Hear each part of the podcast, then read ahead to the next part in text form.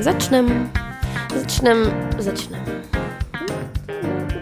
Zatím. To máš krásně připravené. Tak, to. Ano, jsme krásně připravení a začínáme s dnešním podcastem. Je teda neděle večer, takový netradiční nahrávací čas pro nás, ale... opici. A ještě k tomu po opici, to jste měli říkat. Ale byli jsme tomu donuceni, donucení okolnostmi, tak snad nebudeme moc unavený a snad vás to bude bavit. No, abych to upřesnil, po opici je jenom market. My jsme s Jirkou v pohodě. Proto si Jirka přinesl proseku, aby to dohnal, už tak. Jedinej tady. A já mám dostavenou postel, takže já můžu Jirka slavit. dostavil postel a už jsme se konečně zase sešli, takže můžeme na to. Dneska začneme podcast kazuistikou, netypicky. Poslední nějakou takovou- kazuistiku. Jo, OK, tak, takže už, už, se to kazí. Nevadí. Tak typicky začneme kazuistikou, nějakou úplně běžnou, co se děje neustále, takže čtvrtek ráno hlášení, máme klasickou debatu o tom, že je strašně moc doktorů, že prostě nevíme, kam je dávat, tak se tomu zasmějeme, zdravotnictví přetéká. Lékaři se perou o, o echosondy. Přesně tak, musíme prostě posílat většinu doktorů, aby se šli vzdělávat a koukat na sály, prostě klasický oprus. A Honza se potom přesouvá k ambulancím. V čekárně už tam sedí pár trpělivých, pečlivě upravených pacientů, sestřička se už z dálky usmívá a předává první desky. Počkej, a nikdo z nich nemá hůlku ani Ano. chodítko. A nikde nemá hulku ani chodítko. Sestřička říká, pospěšte si, máte jenom 45 minut na tady toho pacienta.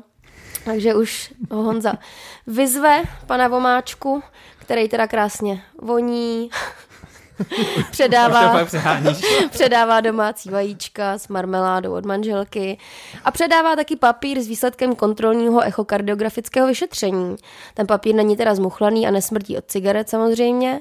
A překvapení, po dilatační kardiomyopatii, kterou měl pán dia- diagnostikovanou asi před třemi měsíci, se slehla zem na echu, krásný nález, ejekční frakce 67% a pan Vomáčka, protože je hrozně vzdělaný a zí- získával informace z prověřených zdrojů, tak se ptá, co si o tom myslí pan doktor a jestli už může vysadit léky. Zázrak. Kdo dělal první echo? To je první otázka. No, co teda? Co teda? No nevíme právě. A proto jsme si vybrali tuhle studii, která se jmenuje TRED HF. Mhm. Bude mi říkat TRED HF? Jenom tret. TRED HF. Říkat TRED. tak, TRED. Tret. Já jsem tuhle studii vybral, protože je to za prvé zajímavá otázka, která dost často vyvstane, opravdu. A za druhé, aby jsme ukázali, že i malé studie můžou být zajímavé. Do dosud jsme probírali jenom studie, které měly několik tisíc pacientů, tahle je na tom trošku jinak, což si brzo ukážeme. Ale co má největší rozsah, co se týká stránek. Mhm, 13. to kdybych věděl, tak bych možná vybral jednou. Dobře, a kde, kde teda ta studie probíhala? Probíhala v, A kdy? Probíhala v Londýně v jednom centru, což je první limitace samozřejmě, a bylo to v letech 2016 až 2017, takže je poměrně recentní. Uh-huh. A ještě jednou teda zopakuj tu otázku, kterou si pou- položili jako hlavní. Můžeme u pacientů, kteří mají dilatační kardiomyopatii a na léčbě se jim normalizovala funkce komory, vysazovat léky, které jsou na srdeční selhání, jako beta-blokátory, AC inhibitory, sartany, verospiron, eplerenon a tak dále. Uh-huh. Ty tady máš připravenou poznámku, že to je prospektivní pilotní studie. Té pilotní studii to je taková vlastně vlašťovka. Eh, Pokud je nějaká ještě neprobádaná oblast, tak eh, se nezačne rovnou nějakou obrovskou randomizovanou studií, ale připraví se právě studie pilotní, která ověří vlastně proveditelnost vůbec toho plánovaného výzkumu a může vylepšit i plán a tu strategii, která se bude potom používat v těch větších studiích a tak nějak se snaží vychytat mouchy a ušetřit peníze za eventuálně nesprávně navržený projekt v budoucnosti. Jestli se to tak dá říct. Ty konečně mi to někdo vysvětlil krásně. Aha. Jinak teda tady je to opravdu neprobádaný pole, i sami ty autoři tam měli na začátku poznámku, že hledali v PubMedu o, zkrátka všechny články, které se týkají pacientů, kteří již mají o, upravenou funkci levé komory do normálu. Prosím? Reše, dělali jste rešerši. Ano, přesně tak. Rešerši, to zní trošku líp. Lit search, říkají. A opravdu nenašli žádný studie, akorát nějaký retrospektivní sledování, jako observační case notes. A proto se do toho teda pustili. A ještě to je teda první věc, pilotní studie, to jsme si řekli. A druhá věc je vlastně dilatační kardiomyopatie sama o sobě. A máme tady Jirku, takže to můžeme Jdem do toho odpálit. zabrousit trošku. Jdeme do Máme toho zabrousit. právě půl hodiny na vysvětlení, co je dilatační kardiomyopatie. Ne, pan Vomáčka přišel tedy před třemi měsíci, byl odeslaný praktickým lékařem pro, pro dušnost, pro zrušování dušnosti a, a um, dle echokardiografického nálezu měl těžkou systolickou dysfunkci levé komory a tudíž byl k nám potom přijat na, na klasickou uh, hospitalizaci do vyšetření srdečního selhání, uh, při které mu byla provedena uh, diagnostická koronarografie, selektivní koronarografie s normálním nálezem na venčitých tepnách a uh, následně mu byla přišknuta uh, diagnóza uh, dilatační kardiomyopatie. Co je to teda dilatační kardiomyopatie? Uh, je to obecně to onemocnění, které je charakterizované uh, dilatací srdečního oddílu, zejména tedy komor, jedné nebo obou, levé nebo i pravé, a sníženou systolickou funkcí levé komory. Zároveň musí být vyloučeny nejčastější příčiny, sekundární příčiny dysfunkce myokardu. Kolikrát jsem řekl už eh? Zatím dobrý, zatím se držíš. a to zejména ischemická choroba srdeční, a jiné příčiny tlakově objemového přetížení, arteriální hypertenze, chlopení, vada. A Dilatační kardiomyopatie je onemocnění docela časté, prevalence populace kolem 1 na 2 tisíce obyvatel, ale pravděpodobně častější a dilatační kardiomyopatie taky tvoří vlastně nejčastější diagnózu u pacientů, kteří podstoupí transplantaci srdce. Mhm. A je to až 40 až, myslím, 50% příčin srdečního selhání. Tak. Jestli jsem to našla Tak, takhle. s tím, že dilatační kardiomyopatie můžou být buď to onemocnění, které jsou familiární, čili že v rodině pacienta, kterého vyšetřujeme, najdeme další, další tedy příbuzné s dilatační kardiomyopatií, anebo můžou být získané a u obou těchto forem buď to známe konkrétní příčinu, ať, ať už konkrétní gen, anebo v případě těch získaných konkrétní příčinu, což je nejčastěji poznánětlivá, po prodělané myokarditidě nebo toxonutritivní, uh-huh. a nebo neznáme příčinu, pak ji uzavřeme jako idiopatickou. Uh-huh. Která jistě nějakou příčinu má, jen ji prostě nedokážeme odhalit. Fajn. Krásný, tak můžeme už v té studii, prosím. Jo, nepospíchej. ne, bylo to, bylo to pěkné. Bylo to krásný. Tak uh, ještě jednou že zopakuju, že to byla prospektivní, pilotní, open label studie, takže tam nebylo placebo. Mm-hmm. Randomizovaná studie, která byla prováděna v jednom centru v Londýně, Británii. A hodnocení studie bylo intention to treat, takže klasika. Ještě se chci vrátit tomu open label. Jirko, prosím tě, můžeš jenom vysvětlit, co znamená open label studie, aby jsme měli jasno? Open label studie znamená, že všechny léky, kteří, které pacienti berou ve studii, tak známe. Není tam... Není tam Lékař ví, co pacient bere, Ví, co- pacient ví, co pacient bere, všichni ví, co, Všichni co ví, všichni co- berou. V ideálním případě A pacient ví, co pacient bere. všichni ví, co všichni neberou. Takže vlastně, vlastně, vlastně bys mohl mít i studii s placebem, která by byla open label, kdyby všichni věděli, že berou placebo třeba. Což, což takové studie existují. Tak jenom poznámka od Dana z dálky, děkujem. OK, to se Danovi minule nelíbilo, tak teď to tady musíme uvést na pravou míru. Puntička. Puntičkář. Tak, No a zařazovací podmínky? Myslíš- Já jsem dostala vynadáno, že říkám inclusion a exclusion a strašně moc cizích Ano, slov, takže tak se to snažím. se pak říká vstupní kritéria. Vstupní. ne. Ale zařazovací podmínky jsou taky super. Ach, Takže jo. zařazovací podmínky Já to mám dneska byly těžký. předchozí, předchozí diagnóza dilatační kardiomyopatie s eční frakcí 40% nebo méně. Eh, Toho času pacienti nemají mít příznaky srdečního selhání, takže by neměli mít námahovou dušnost a tak dále. A aktuálně by měli mít eční frakci 50% nebo více. A index, uh, indexovaný objem levé komory srdeční v diastole by měl být v normálním rozmezí dle magnetické rezonance srdce nebo 3D echa. Mm-hmm. Další vstupní kritérium je probíhající léčba srdečního selhání, farmakologická, takže by měly být léčeny buď kličkovými diuretiky, AC inhibitory, nebo sartany, nebo blokátory mineralokortikoidních receptorů, nebo jejich různou kombinací. Prostě musí mít nějakou léčbu srdečního selhání, kterou by šlo vysadit. A měli by mít NT pro BMP pod 250 nanogramů na litr. Mm-hmm. Ze studie vyřadili všechny pacienty, kteří potenciálně měli... Počkej, počkej, jak tomu říkáš česky? to jsou vyšoupávací podmínky. vyšoupávat. Eh, aby vyšoupli pacienta potenciálně z téhle studie, tak musel vykazovat známky, že má právě nějaký sekundární, nějakou sekundární příčinu, takže zejména dekorigovanou hypertenzi, významnou nebo středně významnou chlopení vadu, eh, těžkou renální insuficienci, eh, závažnou tak, arytmii. Promiň, že ti do toho vstupu. Ta no. hypertenze byla i proto, že pak bylo těžký léčit, jo, když bys vysadil ty léky. Teď jsem řekl, že jo. jo? Nenávidím se. Jo, je to tak. tak a samozřejmě eh, těhotné eh, pacienty se s podezřením na IHS, čili sanginou pectoris, anebo pacienty mladší 16 let. To je zajímavý věk. As, asi by měli málo pacientů, kdyby to nechali od 18, nebo možná mají. Já myslím, že jsem se koukala v Británii, to není tak, že by v 16 byli už plnoletí. Takže to bude spíš kvůli počtu pacientů. Na základě tady těch kritérií teda byla vybrána studijní populace. Kontaktovali 113 lidí, z toho jich zaskrínovali 63 a opravdu se potom zařadilo 51 lidí. Medián jejich věku byl 54 až 56 let a muži tvořili více než polovinu.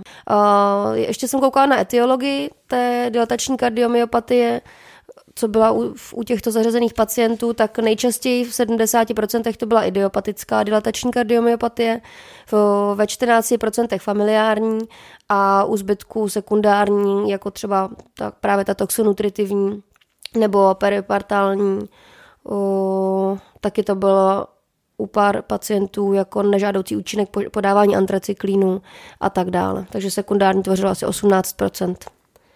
Co se týká metodiky, tak eh, všichni pacienti byli v úvodu pečlivě vyšetřeni, podstoupili teda tu magnetickou rezonanci srdce a když měli kontraindikaci k magnetické rezonanci, tak podstoupili to 3D echo, potom tam byla spiroergometrie, Odebrali se jim natriuretické peptidy a vyplnili dotazník. Opět náš KCCQ. Já jenom, abych tady bych chtěl, ještě tady bych jeden. chtěl jenom uh, mm-hmm. ozřejmit, No. Uh, ono to tak vyznělo někteří se mě ptali, kolegové, není to tak, že bych každému pacientovi se srdečním selháním dával dotazník ACCQ, ono to tak vyznělo minule, když jsme se o tom bavili, no, ale... chvástal uh, minule, no. no.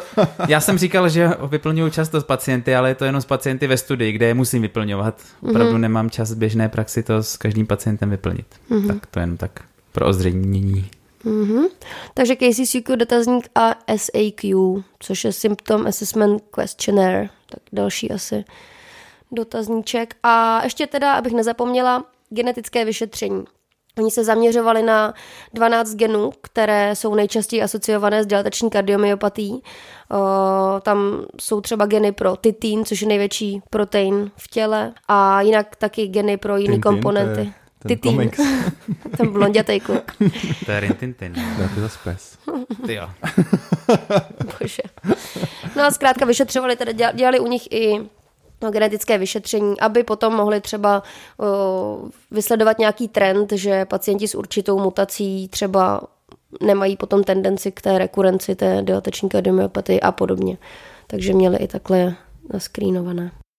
Tak co s těmi pacienty dál dělali, když, když teda tady to vyšetřili. Eh, randomizovali je jedna ku jedné, teda do dvou podskupin. Jedné, jedné té skupině postupně začaly vysizovat lé, léky a druhé ty léky na srdeční selhání nechali.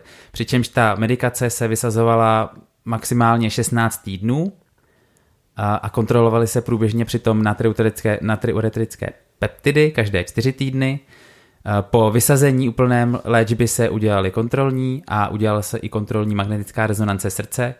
A nakonec po ukončení tady té celé epizody po šesti měsících se opět zopakovaly peptidy a opět se zopakovala magnetická rezonance srdce, takže extrémně náročná, drahá studie na provedení, muselo, muselo to být nářezové opravdu. Ale víš, co je jen to ještě fakt nářezový. nevím, nevím. No, že tím to neskončilo. Oni po šesti měsících, co pacienty sledovali, mm-hmm. tak uh, provedli single arm crossover, Marké, to nebudem to překládat. skřížená ruka. Jednotná ruka, skřížená. Jasný. To zkrátka dobře pacienty, kteří do té doby byli na léčbě, nebo pokračovali v léčbě, tak jim tu léčbu také vysadili a sledovali, co se bude dít. A což, jak uvidíme potom ve výsledcích, mělo určitě velký význam pro, pro tuhle studii. A jak léčili ty pacienty, pokud se o nich objevila hypertenze? Když máme zakázaný diuretika, AC inhibitory, co s tím dělali? Hmm. No těm dali indapamid a nebo amlodipin a nebo oba dva v kombinaci. Uh-huh. A když to nestačilo, tak hold museli tu léčbu zase zahájit, to se nedá nic dělat. Uh-huh. Dobře. Jirko, jaký byl primární endpoint? Primární endpoint byl... Jak tomu Market říkáš? Počkat, uh, no... Prvotní... Prvotní koncový bodík? Koncový bodík, Prvotní ano. koncový bodík. A to je jedno slovo endpoint, tak to musíš nějak dostat do jednoho slova. Koncobot? Koncobot. Prvotní, prvotní koncobot. Prvotní koncobot. Prvotní koncobot. Bylo zhoršení srdečního selhání. Ještě jednou. Ne, to bylo dobrý. Prvotní koncobot bylo zhoršení srdečního selhání v šesti měsících a zhoršení srdečního selhání, nebo znovu objevení srdečního selhání, takhle. Mm-hmm. Bylo uh, definováno jako, protože oni samozřejmě velmi často monitorovali, včetně kardiografické vyšetření, takže zhoršení systolické funkce o 10% a více. Mm-hmm. Dělali jim odběry, takže nárůst NT pro BNP na více než 400 nebo na dvojnásobek jejich základní hodnoty a nebo to bylo objevení se příznaků srdečního selhání. Jo. Důležité je zdůraznit, že, že skutečně to samotné zhoršení mohlo být asymptomatické. Nemuseli mít symptomy, ale mohlo to být jenom čistě buď to biochemické nebo, nebo na základě poklesu systolické funkce levé komory. Měli ještě nějaké sekundární endpointy. Koncobody. A, pardon, měli ještě uh, druhotné koncobody, kam patřil kompozitní se, uh, safe Save ten point se mi taky nelíbí, hele. Tam patřil složený bezpečnostní, uh, bezpečnostní koncobot. složený bezpečnostní koncobot, což byla kardiovaskulární mortalita, MACE, anebo příjem hospitalizace kardiovaskulární. cévní umrtnost. Kardiovaskulární hodu vodu. Co je MACE? Uh, to je kompozitní endpoint sestávající se uh, z umrtí z kardiovaskulární příčiny, nefatálního infarktu myokardu a mrtvice. Uh-huh. Je to tak, Honzo? Že jo? Určitě. to nám pak vytkne Dan zase. Já jsem neposlouchal, má... ale ty máš vždycky pravdu, Jirka. Jo. Dále změna v dotazníku KCQ to tam nesměla chybět a, uh-huh. a, a jiné podružnosti. Ještě než se dostaneme k výsledkům, tak uh, mi vrtá hlavou jedna věc, a to jsem se tě ptala i v práci.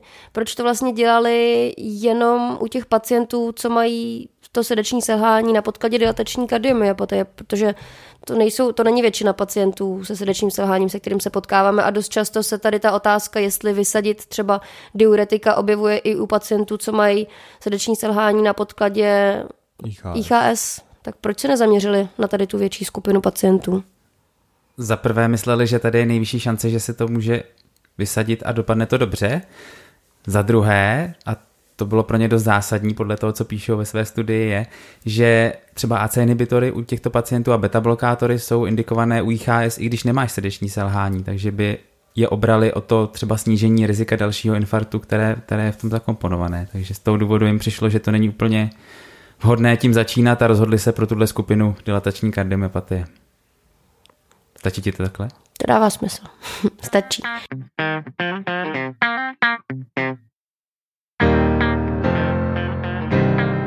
Market, jaké byly výsledky? Jaké byly výsledky? Po prvních šesti měsících studie ty pacienti, kteří léčbu vysadili, bylo jich 25, tak eh, zrelabovalo 11 pacientů, což je 44%. A v té skupině pacientů, kde se v léčbě pokračovalo, tak tam bylo 0% relapsů. Eh, v té další fázi, v tom dalším rameni, kdy těch 26 lidí, kteří doposud léčbu užívali, tak 25 eh, z nich ty léky vysadilo a tam došlo k relapsu u 36%, u 9 lidí. Takže když to všechno sečteme, tak léky vysadilo v této studii celkově 50 lidí a k relapsu došlo na základě těch kritérií, které jsme si popsali u 40% pacientů. V průběhu studijního období je potřeba zdůraznit, v průběhu těch 6 měsíců. No, tam by se dalo dodat, že symptomatická, symptomatický byl z těch pacientů jenom jeden, takže drtivá většina zůstala asymptomatická, došlo ke zhoršení jiných těch primárních endpointů, zejména zhoršení funkce levé srdeční komory anebo té indexovaného endiastolického objemu. Což samozřejmě neznamená, že by se pravděpodobně nestaly symptomatickými v dalších týdnech, měsících. Mm-hmm. Ale um, tak jako zajímavost, že, že prostě t- ty symptomy asi přijdou až později. Asi jo. A co sekundární endpointy? No, skoro nestojí... Následné koncobody. koncobody. Skoro nestojí za to tyto koncobody ani zmiňovat při těch počtech, ale zase, když dělali jednotlivé podskupiny, tak jim vyšlo, že hůř na tom byli ti, u kterých jsme vysadili spironolakton nebo eplerenon, blokátory mineralokortikoidních receptorů, a taky ti, kteří měli čím víc léků si měl, tím, tím horší to bylo, když ti to vysadili, což, hmm. což je takové, zní to logicky, očekávali bychom to. Ale jestli je to, sice je to statisticky významné, ale jestli to je doopravdy, to je opravdu těžko říct hmm. při těch počtech. Protože předpokládám, že každá ta podskupina měla třeba, nevím, pět, osm pacientů a tak dále. Mm-hmm. Jinak ještě zajímavý tady z těch sledování bylo, že pokud k tomu relapsu došlo, tak k němu došlo docela brzo v průměru za 8 týdnů po vysazení medikace. To je zajímavý. Pokud bychom někomu ty léky vysazovali, tak bychom ho asi museli opravdu pečlivě sledovat, hlavně takhle ze začátku v těch prvních osmi týdnech. Ale hmm. vzhledem tomu, že asi nic vysazovat nebudeme. Vysazovat asi nic nebudeme na základě zatím téhle studie, tak, tak je to opravdu jenom spíš pro zajímavost. Mm-hmm. Nemáme se čeho chytnout, čo? Ani, ani té genetiky kterou poměrně extenzivně sledovali. No to a... tak.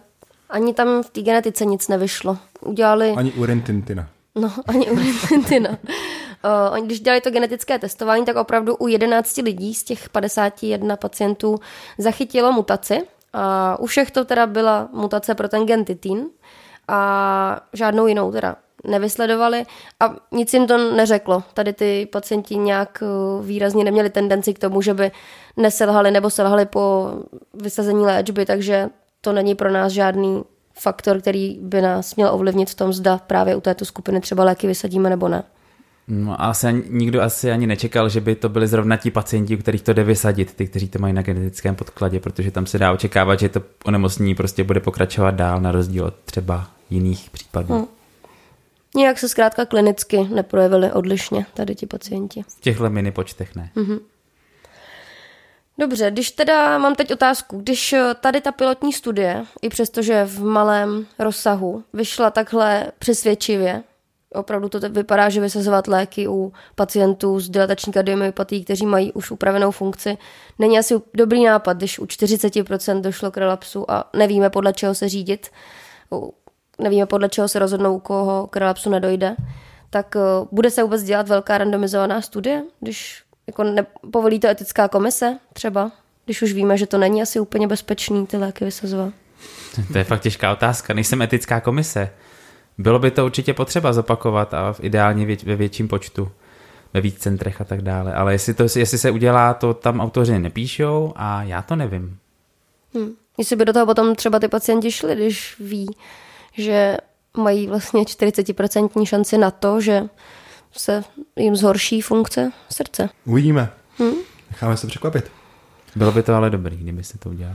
Každopádně dává nám to zase určitou, určitý nástroj, který můžeme použít v komunikaci s pacienty. Uh-huh. Že tady ta studie ukázala to důležité, že je potřeba i, i pacienty, kteří jsou zcela asymptomatičtí, prostě ti, co vstupovali do téhle studie, byli NIHA 1, KCCQ 97 ze 100 hmm. a um, musíte jim jako ošetřující lékař prostě vysvětlit, že je nutné ty léky užívat a, a tady to vám dává do ruky nástroj, že můžete říct, vidíte, tady proběhla studie a 40% lidí, kteří vysadili ten lék, i když jim nic nebylo a měli normalizovanou funkci, tak do 6 měsíců se zase zhoršili. Mm-hmm. A jak to děláte u těch s tou, se srdečním selháním na podkladě IHS, pokud už mají dobrou funkci? No, většinou vysadíme třeba, když jsou v pořádku, tak opatrně a za kontrol echa můžeme vysadit třeba ty diuretika, když nemají příznaky, ale AC inhibitory určitě necháváme a s beta blokátory bych taky byl opatrný mm-hmm. s vysazováním. Dobře. Pokud jde o, plerenon, o eplerenon a verospiron, pff, těžká volba. To nevíme, jestli jim to můžeme vysadit. Mhm. To potřeba další pilotní tak se studie. kubitroval Sartan. V téhle studii vlastně vůbec nebyl žádný pacient na něm, takže taky nevím. A ještě teda se vrátím jenom k eh, tomu problému replikace, protože je to maličká studie a u těch bývá velký problém s tím, když ta studie se potom zkusí zopakovat, že se to nepodaří. Že ty výsledky vyjdou úplně jinak. A teď eh, v tuhle chvíli probíhá takzvaná replikační krize, která probíhá hlavně v oblasti psychologie, kde právě jsou ty studie po, velmi podobné v počtu pacientů a teď, když je začali ti výzkumníci opakovat ty studie, které jsou prostě dané, že to tak je a tak dále. Marshmallow test třeba. Tak, tak to prostě po druhé, i když tu studii dě- dělají úplně stejně, tak to prostě po druhé vyjde úplně jinak, protože těch pacientů je tak málo, že ta role náhody tam vstupuje velmi intenzivně a je možné, že kdyby tato studie se zopakovala úplně stejně ve stejném hmm. centru třeba za tři roky, že by vyšla jinak. Takže bude potřeba tý veliký No, randomizovaný potřeba to bude, ale jestli se udělá, to je druhá věc. Zatím mus- musíme pracovat s tím, co máme a trošku vědět o tom, že to nemusí být úplně ta stoprocentní pravda, ale já, já osobně zatím ty léky vysazovat nebudu těchto pacientů. Jasný. Ne, budeme mluvit a mluvit a vysvětlovat a vysvětlovat. Že to je potřeba. Během těch pěti, deseti 40, minut. během těch 45 prosluněných minut eh, s Ne, na šikovným pacienty. pacientem. Kteří jsou motivovaní a vzdělaní. A udělám Já si myslím- marshmallow test tady s Markétou a s prosekem uprostřed stolu. Vydrží. Ale myslím, že se ukázalo, že i malá studie může být dost užitečná pro naší praxi. Pro mě určitě užitečnější než třeba studie Temis, kterou jsme probírali na Journal Clubu, která je na tisícech pacientů, ale nic, nijak moje ovlivňování ne, ne, ne, nezmění. Tak tu si můžeme rozebrat někdy příště třeba. Tak jo. Tak jo. Tak Já jo. myslím, že jsme řekli všechno důležitý. A možná jsme to i nahráli dokonce. A možná už Podívej jsme... se, prosím tě. Jo, nahráváme, je to dobrý. Uf. Tak jo, tak se loučíme a budeme se těšit u dalšího dílu, který bude speciální. Pozdravíš děti, které, které leží už v nové posteli. Děti leží na nové posteli a těší se, až jim se vrátím zpátky a budu jim převyprávět, co jsme tady probírali. Místo pohádky. Myslíš v 11, že to, že to bude zajímat, jo? Možná, že mě pošlou do háje. Stejně tak Anička. Zdravím. Ahoj Aničko. Tak jo, tak se mějte.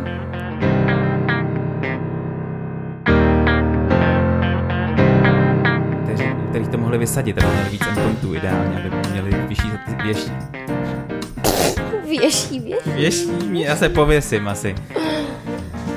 No, aby měli víc pacientů a hlavně, aby měli víc endpointů. Čím víc u, u větší by vole. Já už to nikdy neřeknu! Kurva. Všichni jsem to řekl tak hezky, hezky, hezky, hezky, Extrémně náročná, drahá studie na provedení, musel, muselo to být nářezové opravdu. Co jsem to řekl? Nářezové. Nářezová. Nářezová. A konec, tečka.